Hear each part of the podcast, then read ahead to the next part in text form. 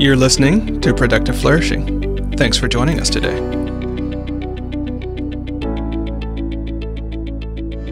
So my son stopped eating, and we had to do all these tests to figure out why he stopped eating. And it was like so obvious so fast that he had autism. And it was so obvious that my husband and I did too. It was, like crazy. And then I looked at our two sets of grandparents and um, and I was like, oh well, they do too. They have all the same answers to these questions, and I thought we were like like everyone should be studying our family. This is crazy. We all have Asperger's. And then the tester's like, oh yeah, it's genetic. So if you have a kid with Asperger's, you always have a parent with Asperger's. It's just that it's um, very hard to tell a parent not only does their kid have autism, but you do too, when the parent's been thinking they're normal their whole lives. That was Penelope Trunk, the founder of four startups who's been named one of the top 10 most influential women in tech by TechCrunch and the world's most influential career coach by Inc. magazine. She was diagnosed with Asperger's when she was 37, and she joins me today to discuss how and why women with autism are massively underdiagnosed. We also veer into how schools aren't built to foster creativity. You might find this conversation both provocative and challenging due to the content and because conversations with people with Asperger's have a different feel to them. We discuss this towards the end of the conversation, so I really encourage you to hang on and see how we unpack that. I'm Charlie Gilkey, and this is Productive Flourishing. Welcome to Productive Flourishing, where we explore how to do the work that matters so you become your best self in the world. I'm your host, Charlie Gilkey, and I'm joined by Angela Wheeler and other guests who will share their stories, insights, wins, and challenges in the hopes that our journeys and stories will help you with yours. Now, on to the show. Hi, Penelope. Thanks so much for joining me today. Um, I've been following you for years, and so I'm really excited to have this conversation. This is actually the first time we've talked, so thanks for joining me, and um, I'm excited to see where this conversation goes. Good. Thanks for having me. So, one of the things that I read when I was doing some research and looking into you was that um, you think that women with autism are massively underdiagnosed and that it's a national problem. And maybe it's just my own ignorance, um, but I didn't know that it was you know women were mass women with autism were massively underdosed and and di- underdiagnosed and that it's a national problem. So can you tell me a little bit more about that? Uh, yeah. So to show you how hard it is to diagnose women with uh, with Asperger's. Um, most people who are specialists, like they diagnose people with Asperger's for a living, misdiagnosing their own daughters. That's how hard it is to see. And a part of it is because we, uh, as parents, we naturally assume that our kids are fine and um, we push back on anyone who says our kids are not fine, which is like how humans survive. But it's also because um, we have a stereotype of what it is to have Asperger's, and women don't look like that. So the stereotype is that the um, the person is very, very, very smart and and functions like Albert Einstein, like a crazy person, or works at Google, or has a dad who's a math professor, and um, they don't have social skills and they don't dress well and um, they probably wear glasses and are annoying. Um, so, and, and that's what we, when we see that as a society, we're pretty good at identifying, like, oh, that person has Asperger's. But girls who have, so boys who have Asperger's look like nut jobs. Girls who have Asperger's look like regular boys because compared to girls, regular boys uh, don't dress well. They have poor social skills. They tend to do math and science better than writing. Like relative to normal girls, boys are kind of the, the, the Asperger's corollary. And so what happens is you get girls who look like boys, and we uh, we have all our like 1970s feminism alerts up, and we say it's fine that she's good at math and science. It's fine that she doesn't like girl clothes. Not all girls have to be like boys. And we get really defensive about diagnosing that as a mental illness. like a girl functioning like a boy is a mental illness. We don't like that. That's not PC.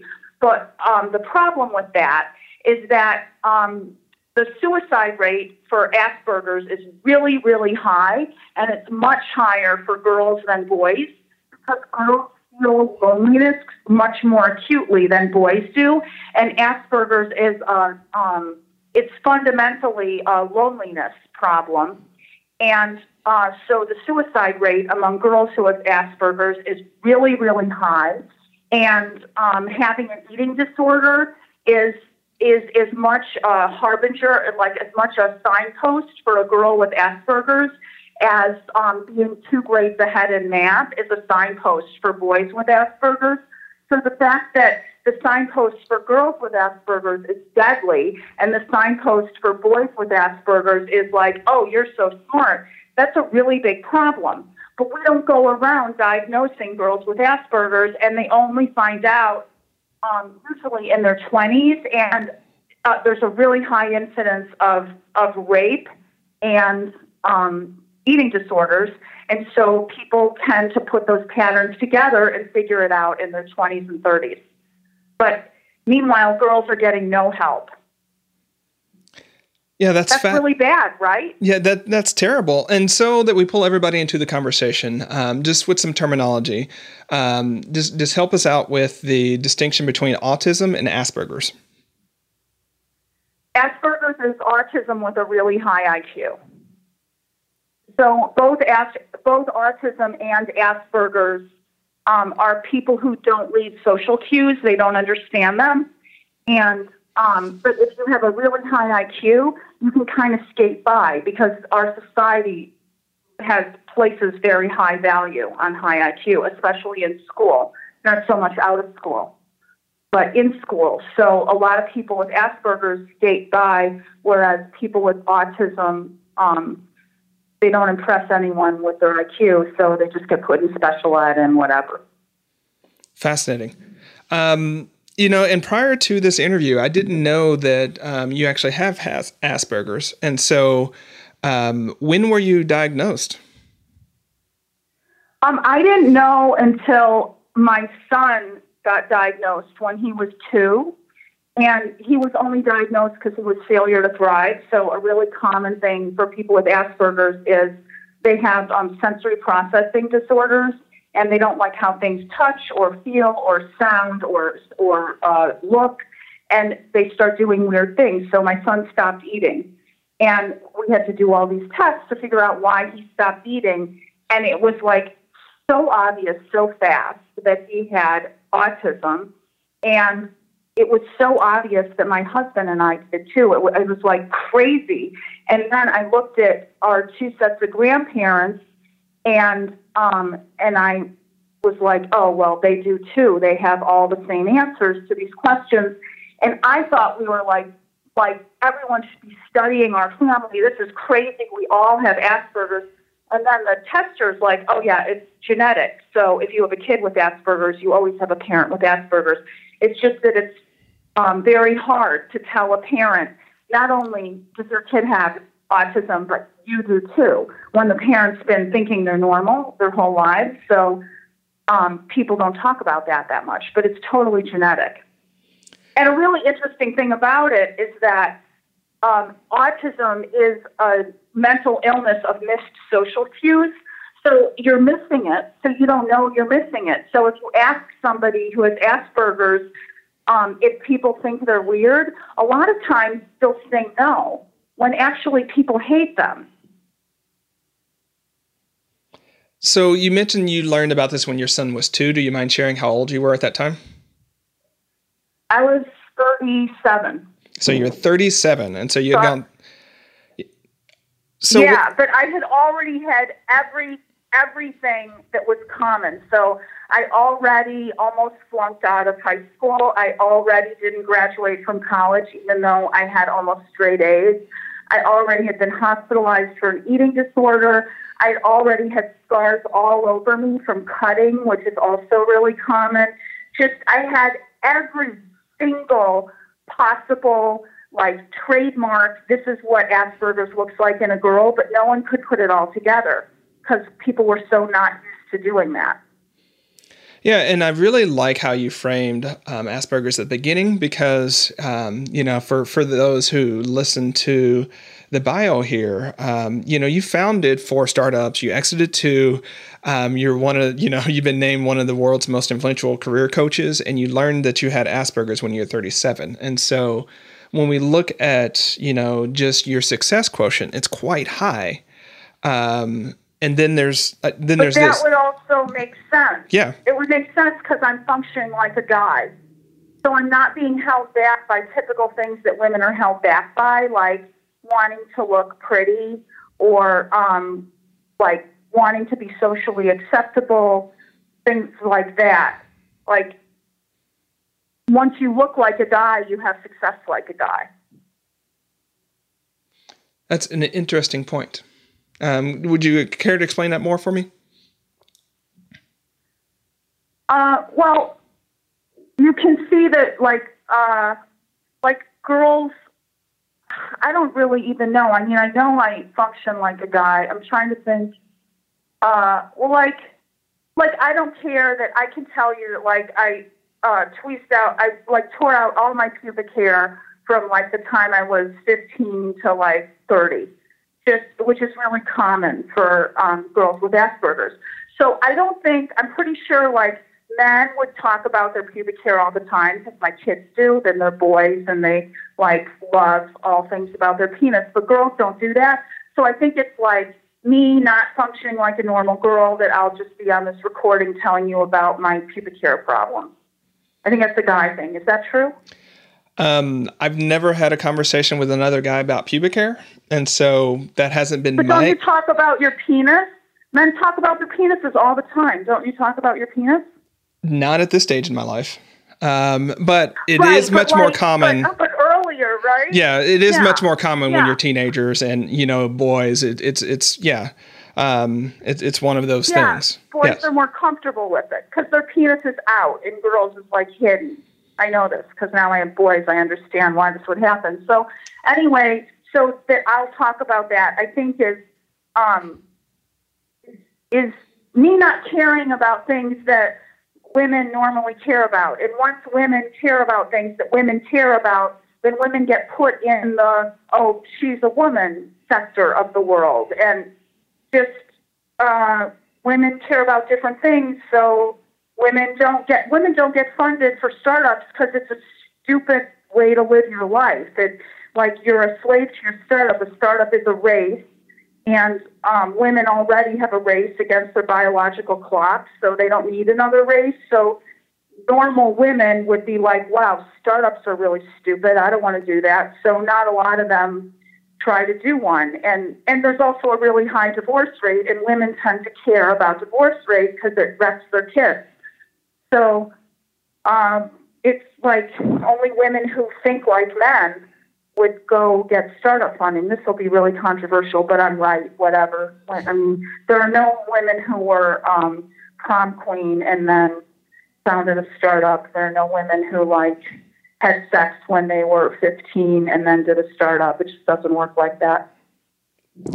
Yeah, that's interesting. I mean, because there's there's definitely the um, there's the gender line that we're talking about. There's also the sex line. Obviously, you know we we all know the difference between gender and sex at this point. Um, and um, there there is a great degree of socialization that happens. Um, I'm I'm more intrigued by your point that it's when women accept the certain degrees of socialization is, is that's when they're constrained by it. I think that's a provocative and interesting point. Well, they it's it's not like society puts it on women. Like right now, society encourages women to do math and science. Like we celebrate any girl who can can be two years ahead with the boys, and we we encourage all girls to have careers. So women are still dropping out of the workforce. Women still score higher in math classes and don't go into math and science, and women still um, do better in their careers in their 20s than men do and still drop out. And that's not socialization. That's just women are women. They like to do women things. They just choose that. Women have choices. They choose to do women things Yeah, I because would. they're socialized to not do women things. Am I talking about what you're talking about, or am I? I think we're talking. Uh, we're talking about the same things. I, my curious oh. point here is that, or or here's the point that I that I've heard made. Um, is that on the one hand we're a bit schizophrenic about things because on, we tell you know girls who want to be good in math and science that it's great to be good in math and science that and they hear that on the other hand there's another strain that's telling them that if they're good at math and science they can't be pretty or acceptable or they're not being girls or things like that and so it's the mixed messages that creates the double consciousness that creates part of the problems. And it's not just the girl's belief and it's not just society. It's some Oh, inter- really? I think that's just a crock of crap. I don't believe that at all. I think we bend over backwards to tell girls they can be anything. We bend over backwards to tell girls they can be anything, that they can choose anything, that no one should define them, and the world is open to them. And then what happens is they are 27 and their biological clock happens and they realize that actually the world isn't open to them because nobody can get a career by 30. Like most men don't even have a career by 30 unless they're like really fast out of the gate. So everyone has to be really fast out of the gate to have a career by 30 because then it's over for women. They have to have kids. And when women have kids, more than when men want to have kids, they don't want to put their career first. So the idea, like, you can be anything. Girls shouldn't be constrained. Girls can do math and science. Girls can be president. Girls can run companies. They can, but they can't do that with kids. There's never been a president who's the primary caretaker. And there are very few women who have left their children in the care of their husband and then once their children are grown, said that's a very good idea. We have a lot of women who said that's not a good idea. Sheryl Sandberg said that's not a good idea. Marissa Mayer is back raising her kids. Shelley Ogilvie said it's a terrible idea. Like, we have women all over the place saying they let their husband raise their kids and they hate it. They wish they didn't do it. So, so the I think the idea I'm so like I know I'm talking too much, but I just have to say it is so messed up that we tell girls they can be anything and do anything and they can run the world because they can't do that and have kids. And it's really messed up and it really screws up girls. And it screws up girls that they're the best in school. They do way better than boys. And we tell everyone, oh, if you do well in school, you can do anything. You can have a great career. So we know that women don't want great careers. They drop out of the workforce to take care of their kids by choice. So it's messed up because we tell girls that they're in school so they can have a great career. That's messed up. Yeah, I see your point. Um, and I think the the tension that I'm feeling is that we're, we're now in sort of a gender essentialist claim, which is like by virtue of being a woman, this is what you will want. Um, and well, no, we're saying statistically, we're saying statistically, the women who have the choice, so like women who are really well educated and rich, we're saying statistically, those women who genuinely can choose either anything choose to stay home with their kids. Okay. So we can only really look at women who can choose anything. Otherwise, it's not a real choice explain that one a bit more because that that is also a provocative well, point. Well, that's like old data. Like uh, the majority of women who graduate from Harvard Law School, I mean from Harvard Business School, uh, drop out of the workforce to take care of kids. Clearly, they have a choice. Um, 85% of women who uh, Pew Research finds that 80, 85% of women who have kids do not want to work full time if given the choice.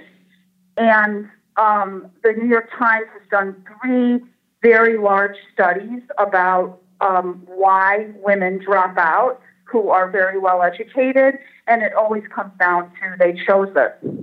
And the other thing is that the majority of women who work, who have kids over, um, who have kids grade school age, are working because they're the breadwinner, which tells us that um, women who have a choice to work aren't at work. It's not like there are tons of women in the workforce who have husbands who also earn money, but the women want to be at work. So statistically, we know that women who have a choice don't want to work instead of taking care of their grade school age kids. Okay. But we don't tell girls who are in school that because that would really mess things up. Messing up for who? So we're like, for for the teachers because the teachers wouldn't be able to control the classroom if the girls weren't always following directions, and the girls follow directions because uh, the girls the girls are told if you get good grades, you'll have a good career. And the boys don't follow directions. They get much worse grades, much worse SAT scores. They, so if the girls didn't follow the directions, it would be mayhem because the boys don't follow directions. So the teachers need the kids to stay in line. The teachers need to be able to say, you need to get good grades or you won't get into college. And if you don't get into college, you won't have a, a good life. Because if the kids don't do schoolwork, the teachers are in trouble. And if the teachers are in trouble, then the parents would have to take the kids out of school. If school didn't work, the parents would have to take their kids out of school. And then the parents would have to face the fact that their kids didn't need to be in school anyway, and the parents need to be like providing something more stimulating than like 17th century school for kids to do all day. But that's like, that would be a national crisis because parents don't want to be stuck home with their kids all day. So everyone pretends to buy into this idea that you have to do well in school to do well in college to get a good job. But I know your audience doesn't believe that because if your audience is all creative people, like they didn't get good grades in school, creative people don't do well in school. Yeah, I'm not sure that that's true. I think there are some creative people who are many creative people who learn how to play the school game um, and still do well and are still hyper creative. Um, I think there are some that decide. Well, that's not benefiting them, though, right? Playing the school game would would take away from their creativity because the school game is thinking in terms of right answers, and creative people don't do right answers. I'm not sure that's true. Um, I like think that who's creative that does the right answer? Like, give me an example. who's creative that does that does the right answer. Yeah, that someone says to them, there's a right answer and the wrong answer. I want you to get the right answer. And then I'll tell you if you got it. Who, who in life is creative under those circumstances? Like in adult life. No, I think I think you're right that a creative person would look at that or might look at that and say, okay, um, you know, they can do multiple things. Saying the answer you want me to say is this, right? So I'll say that. Um, they might also Uh-huh. think of a third Yeah. alternative. There is some two plus two But equals four. Then think of a, but hold on, but kids who think of an alternative not only get worse grades, but the teachers subconsciously hate them. There, there's tons of research about that. That, cr- that teachers dislike creative kids, and teachers favor cre- kids who who um, tend to look for a right or wrong answer, which is the majority of. I mean, the majority of humanity functions in right and wrong answers. well, I So think it's that's annoying to a teacher when they get a kid who doesn't do that. Yeah, well, I think it's also true. I mean, to not to not be either or. I think it's also true that creative and intelligent kids figure that out and still understand that there are benefits to um, doing well in school um, and decide Really, to do what that. are they? What what is the wait? What's the benefit to doing well in school to a really like a, a very high IQ kid? What's the benefit? Well, if you want to look at it from an intersectional approach, um, people from especially minority minority races in our society, um, it's just Yeah. a fact that educational mobility or that education provides uh, provides economic mobility, and so Well, uh, that's true that if you can go to Harvard, it does, but it's also true that um, we don't have economic uh, mobility through education in our in our country. I think that's false. There isn't any. It, Google it. Google. Uh, like, do we have? Does the U.S. have mobility, uh, economic mobility in education? One way you can measure it is that the number of minorities, or the percent of minorities who go to Ivy League schools, has been going down for the last ten years.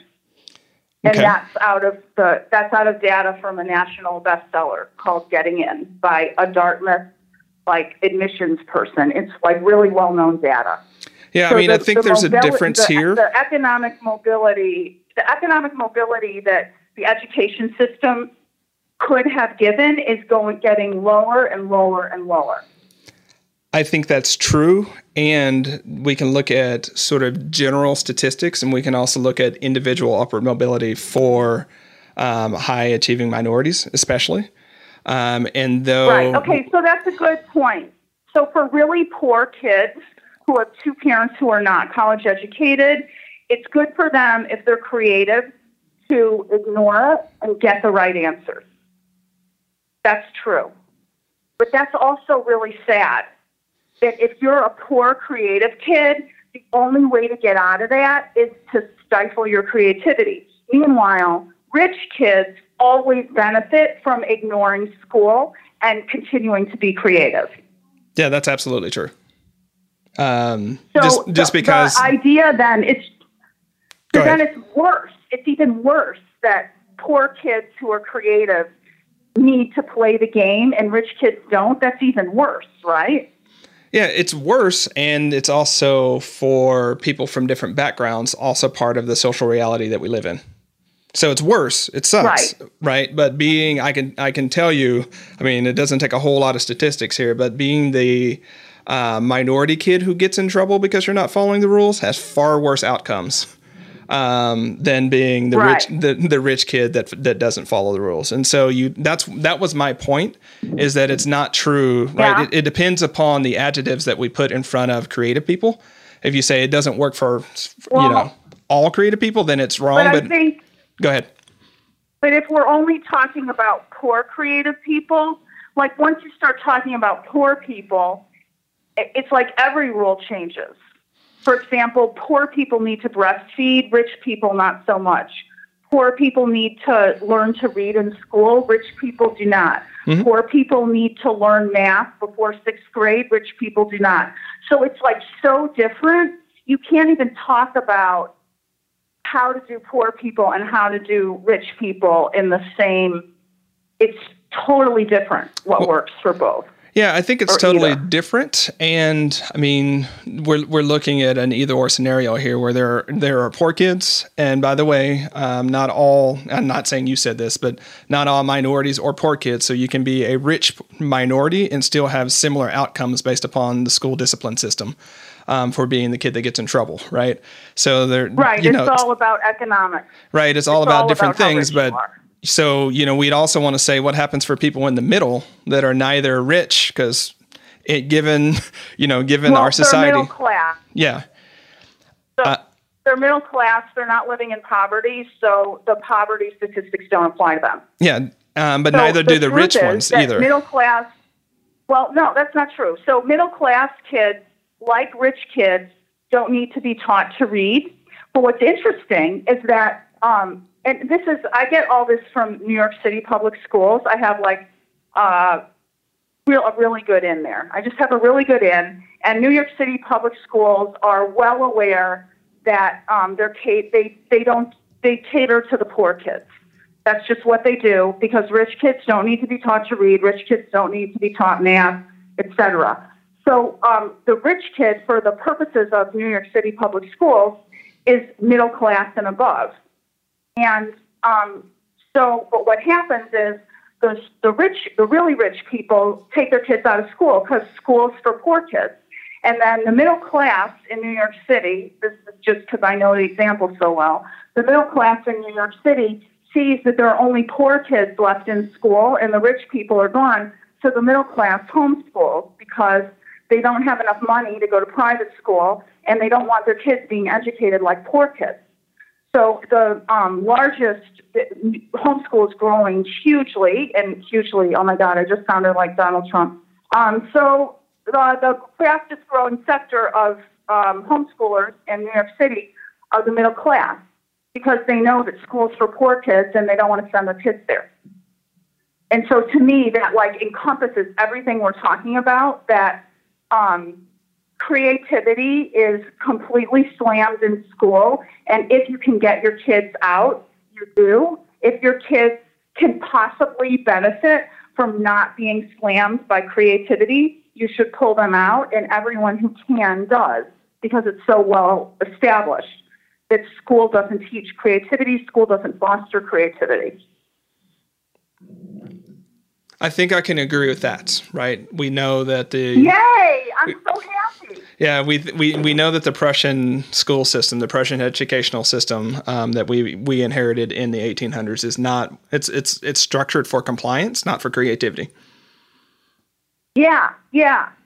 And compliance is like for the stupid people. Like we don't really have jobs for compliance anymore. Well, it's not really for. I mean, that's not what its intent was. Um, and I would say that Well, the it kind of was.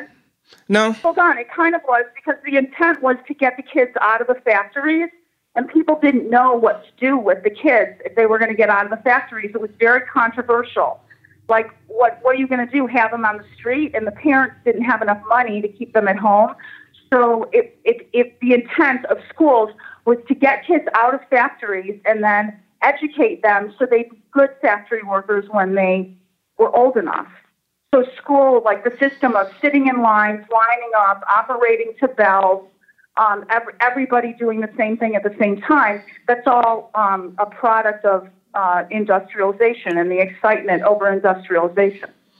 Well, it was also it a product the of stupid them kids. wanting leaders and managers at the time that were predictable, and so it had. What? No, that's totally not true. The people who were leaders and managers were educated privately. Th- That's not true at all. It, the whole U.S. education system was because um, people were convinced that kids shouldn't be in factories. It was too dangerous, and there was nowhere to put them. So to be clear, I'm talking about the Prussian educational system. We inherited parts of it, but, But not all of it. Right? We brought it over, right? hmm And that was one of the things that got here to the lost, right? Um, but or and But we the only reason we implemented it is we implemented that education system, but the only reason we implemented it was to get kids out of factories. that may be true. Um, I don't know that that's the only reason. I think that was an outcome for it. No, that was the motivating factor. The first motivator was to get the kids out of factories. And it was very hard to do. Parents wouldn't do it, and also um, cities didn't want it because they didn't want kids on the street. So school was like, oh, wait, I have an idea. Look what other people do. They put kids in school. And even then, it was controversial because, of, yeah, no, it's all about teaching kids, stupid kids to be factory workers. Yeah, well, I and think it's really, um, yeah, go ahead. Well, that that explains again. I mean, history here. Um, we also have to consider that a lot of the United States at the time was rural, so a lot of what you're what you're talking about is based upon um, urban mechanisms for education. Which I think when you look at rural areas, it's actually different arguments and different points. Um, so I know, Oh, I love that. I love that you brought that up because I was living in a rural area for 10 years and they still don't send their kids to school. It's crazy. It's like the Wild West. Like, school's just something you send your kids to if there's no work on the farm. Still. And like, nobody, the schools don't send homework home because they know the kids have to work on the farm. yeah, There's no homework in rural schools.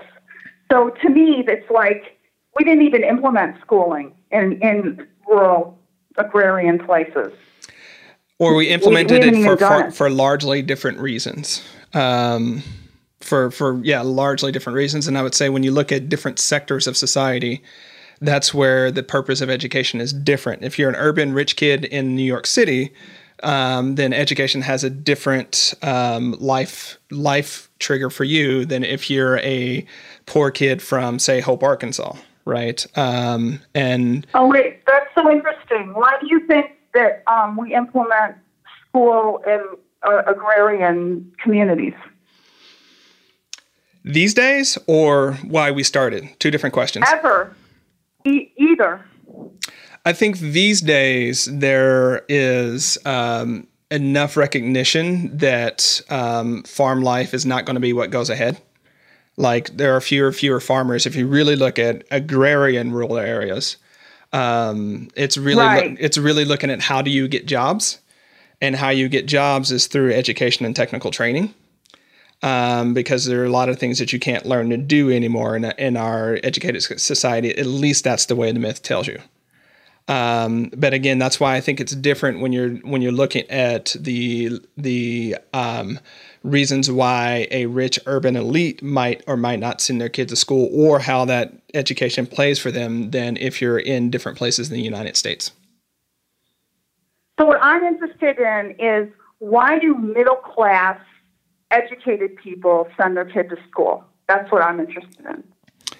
Um, Why? I don't know. Generationally, I, I can tell you because I talked to them, right? But generational, it, it's a generational thing. So if you're first class, first generation middle class, you probably got there uh-huh. through one of two pathways: education, or you happened to start your own business and it was successful, right. but not in the way that we think about in sort of Silicon Valley successful. You basically created a lifestyle right. for yourself and you created a small business that worked. Um, and so we tend to um, teach our kids um, the things that made us successful, so that gets passed down. And so typically, um, their the the pathway for their kids is to get a white collar job, you know, a professional g- degree, which requires education to get. You can't get a law degree unless you go through school, unless you're successful in school. Um, and so, so why do you think parents? So most people going to college today, most people, most of the middle class today, because we have so little class mobility, have parents who are middle class. That's likely true. They didn't have parents. Yes. So then, if you had parents who were middle class and you went to school, and most people either love school and then don't like that work isn't like school, or they hated school. Either way, they would know that school isn't the right thing for training you for adult life. So why are they sending their kids to school? Um, so if it was successful, if they got their success because they got a degree that enabled them to get a job, that enabled them to then uh-huh. have a good life, then um, it's really a probabilistic thing, right? They're likely, you know, going to recommend their kids do something similar. I mean, I think Penelope, so you and I, we may have a, we may have a different risk a different tolerance with risk in the sense that you know we've started businesses and we're involved in entrepreneurship in that way. Um, we're outliers in a lot of reasons in our current cultural manifestation. Like if we were to look 200 years ago, most people were entrepreneurs in the way that we would define it, but they're not today. Um, and so, so I would say, if you send your kids to school to school where, if you're sending your kids into a system where all the rich kids are pulled out and it's um, inordinately filled with poor kids. So, like, even if you send your kids to a public school, the public schools in our country are national, and they're they skew toward the largest population, which is poor kids. So,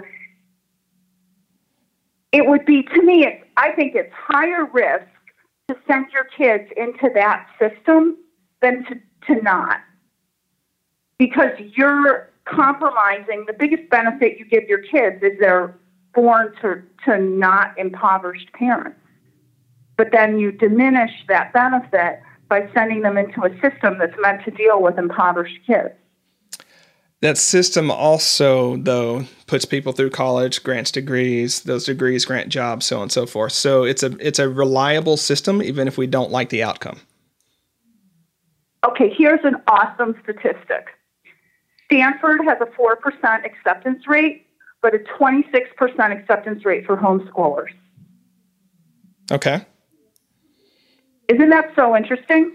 It's interesting that when you start assessing what's, a, what's taking a risk and what isn't. I agree with you on that one, right? And so there's the for people who have done the research and for people who feel and or believe they have the means to homeschool their kids um, then it would make homeschooling your kids and going an alternative educational path the more logical choice. Um, that's a lot. Yeah. That's a lot of nested if thens for a lot of people. Um, and I'm, you know, Penelope on this score. I'm not a parent, so I haven't done that research as if I were making that choice for my kids. Um, so I don't know what right. what choice I would actually make, and that's just in full honesty there. Um, but what people report to me about this is is more what I'm what I'm telling you. This this is why they're choosing. Um, I'm I'm the board chair for an alternative college, right? And so when we're talking to parents, oh, you are? Yes, um, for the Wayfinding Academy here in Portland, Oregon. So we basically. Um, it's a four real school. It's two years. They walk away with a, with an associate's degree, with an associate's degree in self and society. And our whole point is to help them figure out who they are and what their next and best choice is in life, which may not be going on and getting a bachelor's and so on and so forth. It might be going into industry or trade. But anyways, um, I know when I'm when we're talking to parents about some of their concerns, they're they're they're saying these same things that I'm telling you. It's like, well, how is my kid? How is Uh-huh. this going to help my kid get a job? Right? Like if they go there, then like they they can't go to these other schools. And so what I'm telling you is what we're hearing on this side of things, right? Um, and so Yeah. I, I again, I think if someone comes from the means where basically you can um, either afford Harvard because you have the wealth to do so, or you can, you know, afford the loans and everything to go there, or Ivy League schools. I think that's a certain site type of choice for a relatively small amount of people in the United States. Um, when you start. Wait, hold on. The homeschooling is a, a small. No, no, no, no, no, no. I'm talking about Harvard. I'm talking about Ivy League schools and things like that. What I'm saying is, if we're looking at certain educational choices, we're going to have to slice those by context. Um. Wait, why is Harvard not available to a lot of kids? I'm lost. Tell me that. So, the idea a lot of people don't know about Harvard's and the Ivy League's um, initiatives to get um, poor kids and people from alternative backgrounds, right? Um, but the idea is that Yeah. there's, there's a certain amount of wealth that you have to have to be able to qualify to get in there, um, or you have to take loans. Again, part of this is misinformation. Oh, that's what people here. Yes. People think that. I get it. Right. and so it, Right. I you get know, that. I, so I feel like we should be we should be spreading better information because you have the community of people that is most able to um, get their head around it. Oh, I agree with you on that one. Right. Um, no, I, there, there's no disagreement there. Um, the disagreement is, um, or the the the what I was disagreeing to earlier was that people know this and they're making these decisions for based upon the data that's available that that we're talking about, as opposed to why Yeah. they make the choices that they make. At least why they're reporting the choices that they make. Right. Yeah. And so I'm I'm Right. with you that I am skeptical about the degree to which um, the traditional educational pathway sets people up for life. Um, even though I've been a, a huge beneficiary of it, um, of course, the counterfactual of what might I have done had I not gone to school is one of those never known. You know, and I like we can't know what Right. what might have Yeah. happened for me had I chose an alternative path. Um, the path that I chose worked really well for me, but again, I'm not representative of a whole. Um, just like there are plenty of people that, that do different things. And so, um, when it comes to this, I think what we can say, what we can agree on is that um, the traditional educational system and the way that we're talking about does not do a good job of cultivating creativity as much as compliance and predictability and regularity um, in the set of students that it that it's educating. Can we agree on that? yeah. Yeah. Yeah, Uh, but I think everyone agrees on that. Don't you think? Everyone agrees on that? I don't think so. Um, Really? yeah, I just can't even like get. I, I can't even. I, no patience for those people. yeah. I mean, I can't. I don't even know what to say if Yeah. they don't agree on that. Well, I think there are different ways people think about creativity, right? And so when you think about where one might find um, really hyper creative idea bombers, like I think more people will think that they would end up in some sort of college setting than in, you know, out in the street with with a business that they have or a creative agency or anything like that. Because I think um, it's it's becoming more known, which I like. Um, but I still think it's the world of entrepreneurship and what's available in small business and what's available off this sort of beaten path is not nearly as well known for a lot of people. So they don't choose and they don't choose that path, Yeah. so they don't know about that path, and so their their their views are really bound upon well what it's like to go to school, get a job, and work in industry.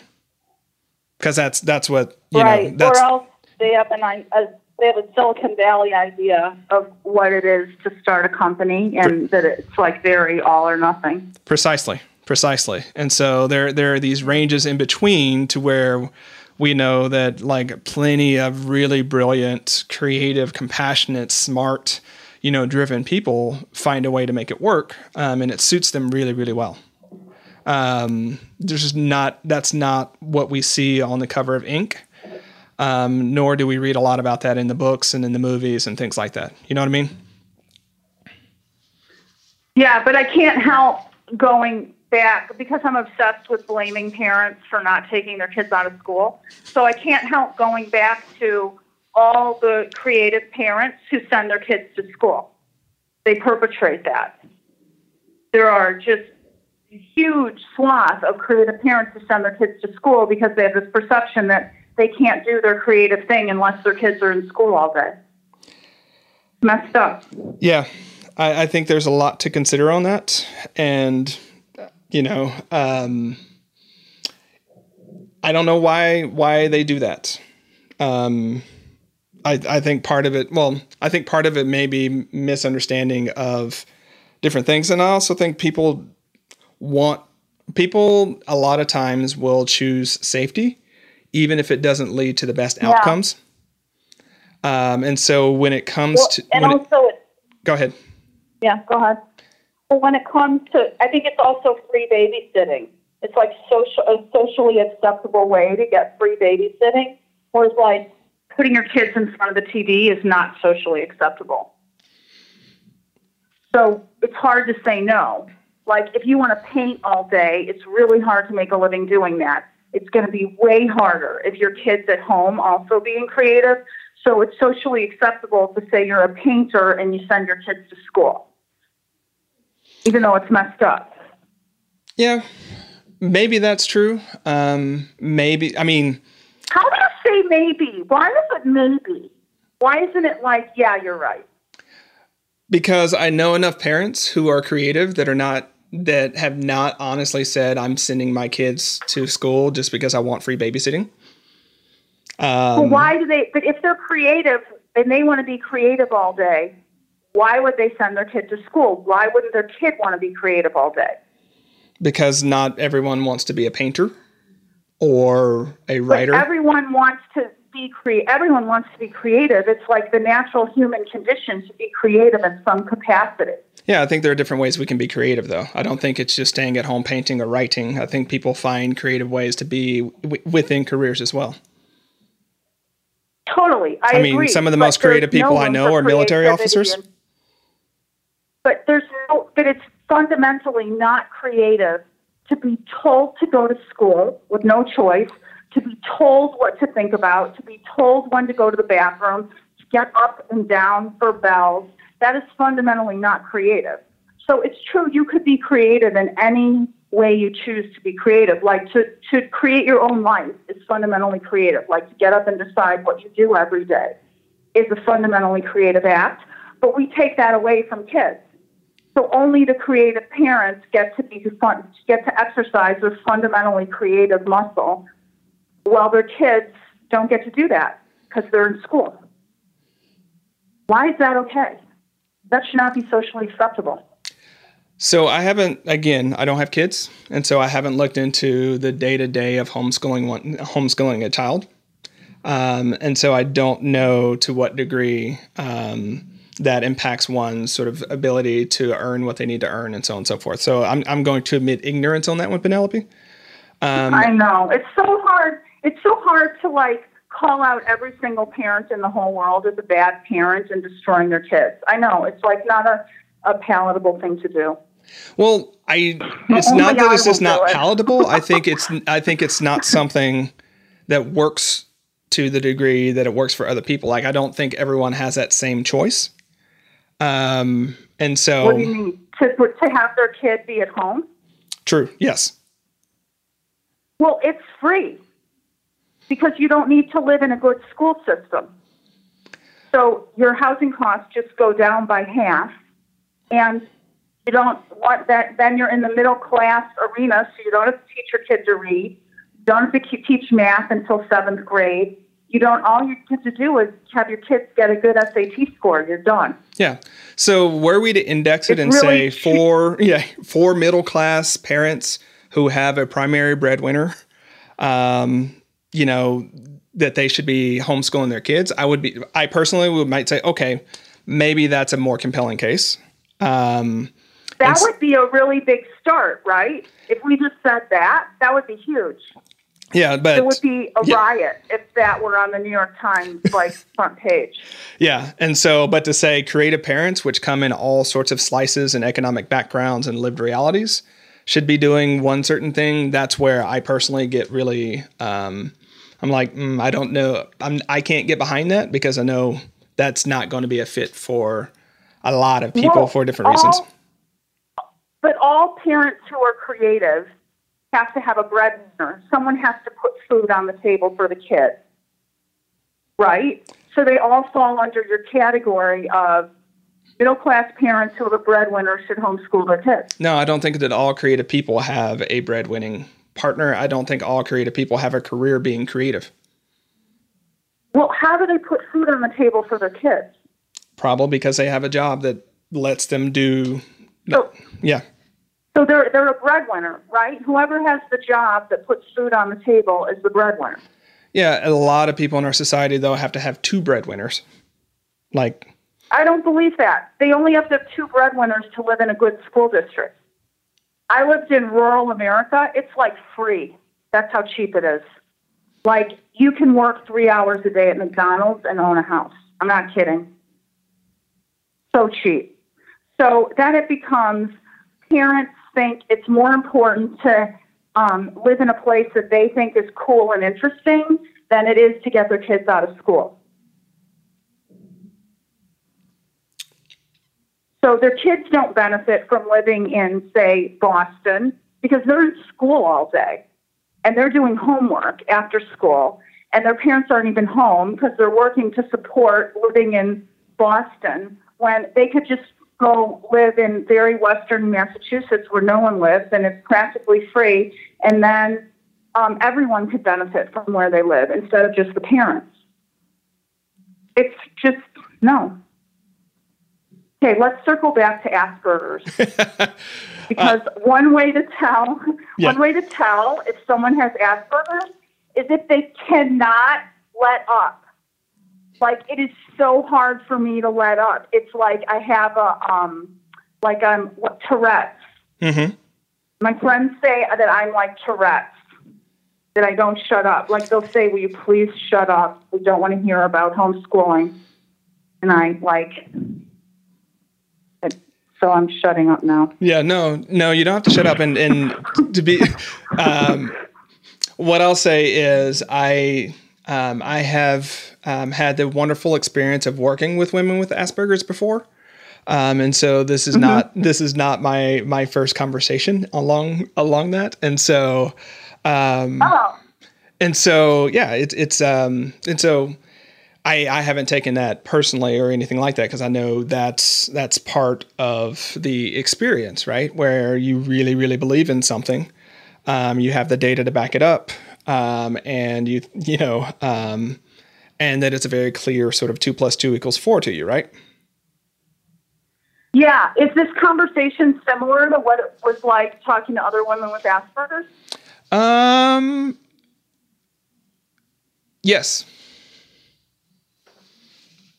That's Um, interesting. yes. That makes me happy. Yeah. Like- Um, but I think there's also, um, you know, what what I would what I would say is there's also when it comes to um, why people do what they do and the social pressures people face and things like that, that may be something that um, you might be way less sensitive to, so that it doesn't have any motivational or decisional force for you.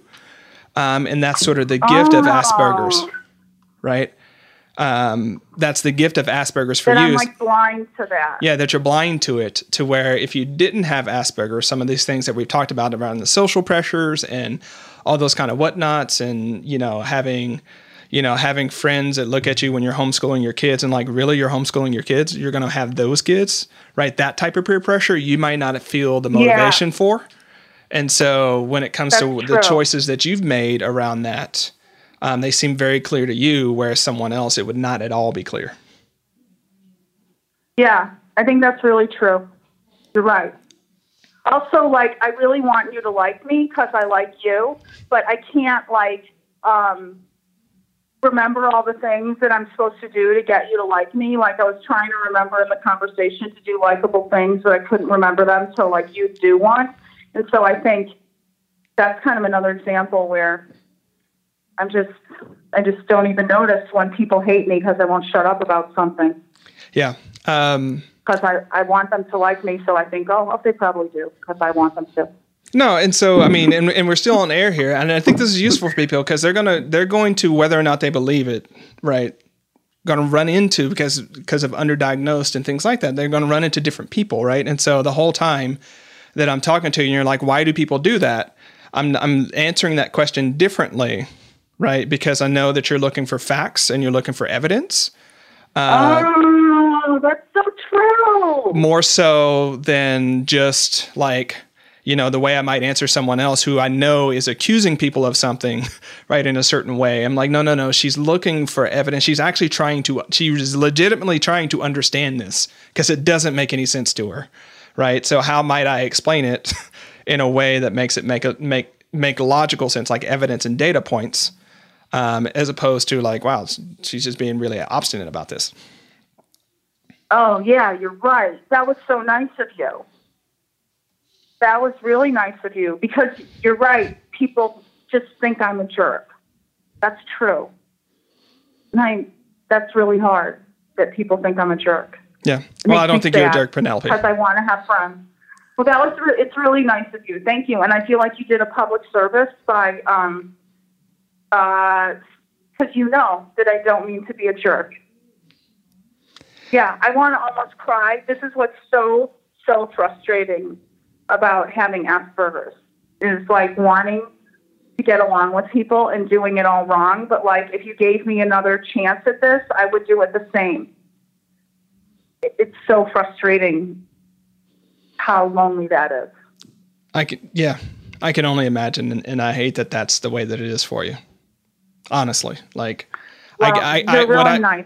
what I imagine is like if I really, really like if I knew in my core that two plus two equals four, and everyone around me kept saying two plus two equals five or something like that, that just seems so super clear, and that uh-huh. I could never actually, in integrity, say two plus two equals five because it's just wrong.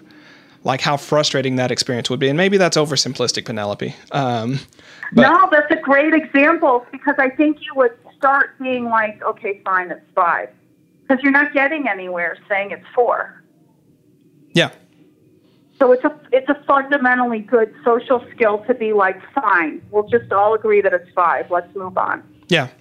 And maybe, I mean, sort of to tie back into the conversation, I think maybe some people have that point about education that we know that it's a certain way, but you know, it's hard to to look at it in a different way. It's hard to accept, and it's hard to go through these different sort of difficult points you know? And so unfortunately, right. we agree to keep playing the game the same, even though we know that the game is really messed up. Um, yeah. And so, yeah, that that's that's where my sort of empathy comes in for for people who who are making decisions differently than I might make. Is like there might be different social pressures, there might be different ways in which they understand the world, um, and it's not that they're necessarily right or I'm right. It's just it's, it's we come to this irreconcilable irreconcilable point where it's like we can't be in a in a healthy relationship that's fun for most of us if we keep um, going through like the two plus two equals five thing. You know what I mean? Yeah, that was such a great lesson. I want to like get this recording and play it for my kids because I'd never be a credible person telling him that, because he knows I won't shut up about anything. But they're making it so understandable to someone with Asperger's. Just a great, great lesson. A great way to say it. Uh, well, I appreciate that that it's helpful on that front. Um, you know, and I, I know there I, I, hope that this is one of many of our conversations, Penelope. Like I said, I've been following you for quite a while. I haven't experienced you in this way, and I'm happy to have done so. Um, but as the as the guest for today's show, um, you get to leave our listeners with an invitation or a challenge, an invitation or a challenge. Oh, well, I want them to read my blog. That's like all I do in my life. So everyone should come read my blog and then um, talk to me in the comments because it's the only way I know how to talk to people and have relationships. So you should do that. It'll be really fun. I'm way better on my blog than in person. um, There's my invitation. Okay. So thanks so much for joining me today, Penelope. And um, for readers, listening in. Um, I hope you've enjoyed the conversation. Um, and there is a lot um, to unpack here. And I hope you'll take the time to do so. And if you want to continue the conversation with Penelope, go ahead and jump over to our blog. I'll link in the show notes. And until next time, stand tall. Thanks for listening to Productive Flourishing. To get more resources that'll help you finish the work that matters and be your best self in the world, head on over to productiveflourishing.com. If this episode warmed your heart or got your wheels turning, we'd really appreciate it if you'd leave a review for the podcast on iTunes.